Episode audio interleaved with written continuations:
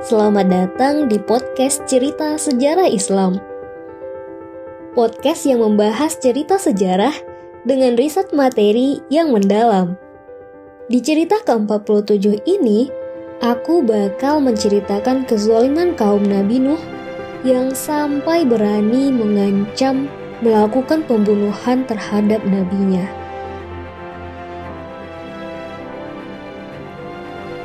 Nabi Nuh telah mencoba berdakwah dengan berbagai cara ke berbagai rentang usia. Namun, mereka secara terang-terangan menunjukkan ketidaksukaan terhadap apa yang dilakukan oleh Nabi Nuh. Saat Nabi Nuh mendatangi orang tua, para orang tua langsung menghindar dan pergi begitu saja. Saat mendatangi yang lebih muda, mereka menutup telinga. Mereka bahkan menaikkan bajunya untuk menyelimuti kepala mereka agar tak mendengar apa yang disampaikan Nabi Nuh. Bahkan saat mendatangi anak-anak, Nabi Nuh malah diejek dan ditaburi tanah. Alangkah kagetnya Nabi Nuh ketika itu. Ternyata para orang tua telah mendoktrin anak-anaknya untuk menghindari dan membenci Nabi Nuh.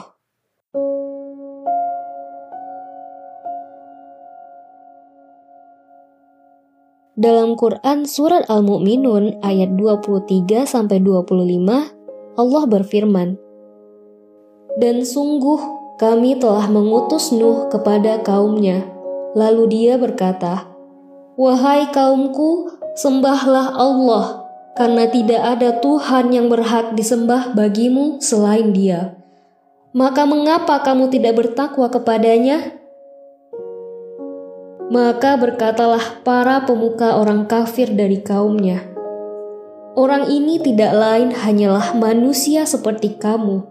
yang ingin menjadi orang yang lebih mulia daripada kamu. Dan seandainya Allah menghendaki, tentu dia mengutus malaikat. Belum pernah kami mendengar seruan yang seperti ini pada masa nenek moyang kami dahulu. Dia hanyalah seorang laki-laki yang gila, maka tunggulah terhadapnya sampai waktu yang ditentukan. Teman-teman, orang-orang kafir menganggap Nabi Nuh sebagai orang gila. Mereka mengatakan harusnya orang yang dikirim Allah adalah seorang malaikat. Kalau bukan malaikat, setidaknya orang yang bisa menunjukkan keajaiban. Mereka tidak mau mengikuti seruan manusia biasa yang sama seperti mereka. Tapi, ucapan mereka hanyalah alasan saja. Walaupun Nabi Nuh bisa menunjukkan keajaiban, mereka tetap tidak akan beriman. Hal ini terbukti pada masa nabi-nabi setelahnya. Misalnya yang terjadi pada zaman Nabi Soleh dan Nabi Muhammad Sallallahu Alaihi Wasallam.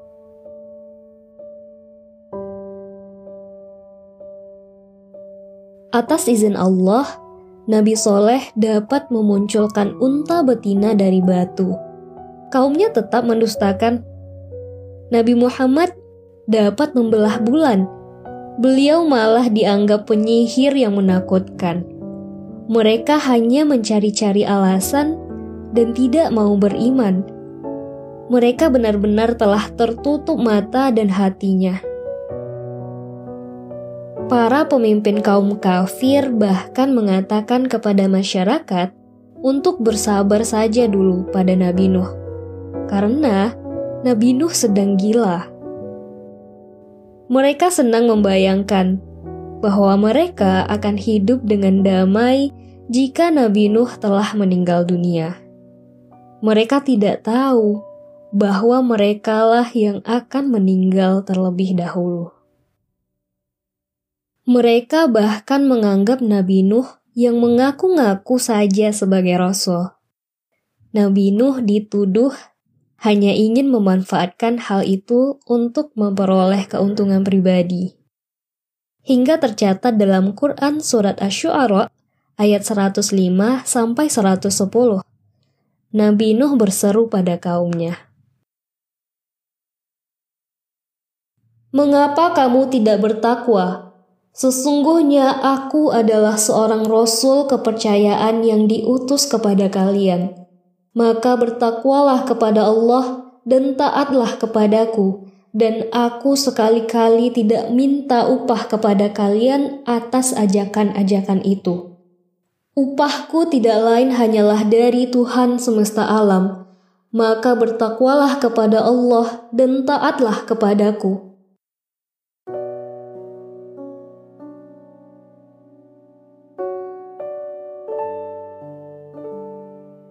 Mendengar pernyataan Nabi Nuh itu, kaumnya tentu saja tidak percaya.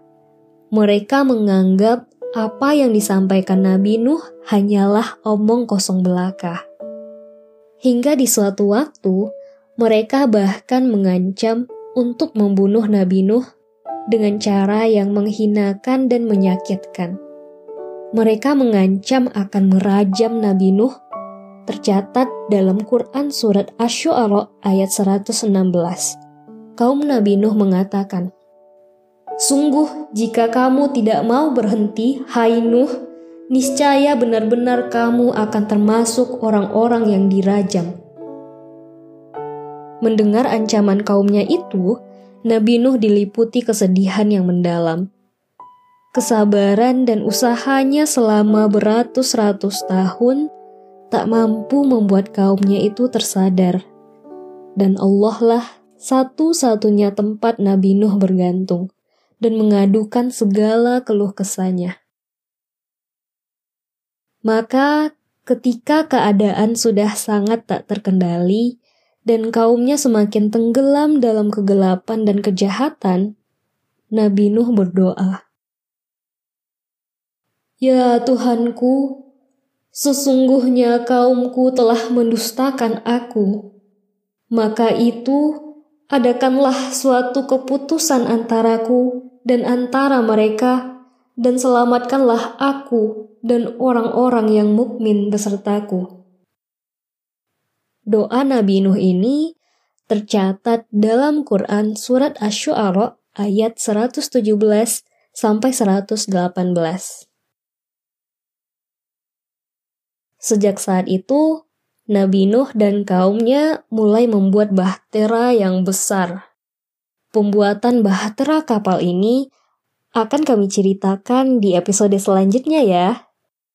Oh ya, sebelum kita tutup episode ke-47 ini, yuk kita berdoa terlebih dahulu agar ditunjukkan kebenaran dan dijauhkan dari kebatilan.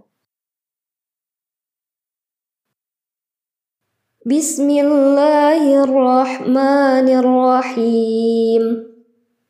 اللهم أرنا الحق حقا وارزقنا اتباعه وأرنا الباطل باطلا وارزقنا اجتنابه ولا تجعله ملتبسا علينا فنضل.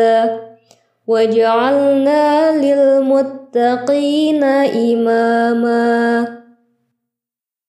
Artinya, Ya Allah, tunjukkanlah kepada kami yang benar itu benar, dan bantulah kami untuk mengikutinya. Dan tunjukkanlah kepada kami yang batil itu batil, dan bantulah kami untuk menjauhinya Janganlah engkau menjadikannya samar di hadapan kami, sehingga kami tersesat. Dan jadikanlah kami pemimpin bagi orang-orang yang bertakwa. Teman-teman, serial ketiga kisah Nabi Nuh kita cukupkan sampai di sini dulu ya. Aku Mahdia mengucapkan terima kasih telah membersamai kami selama ini. Wassalamualaikum warahmatullahi wabarakatuh.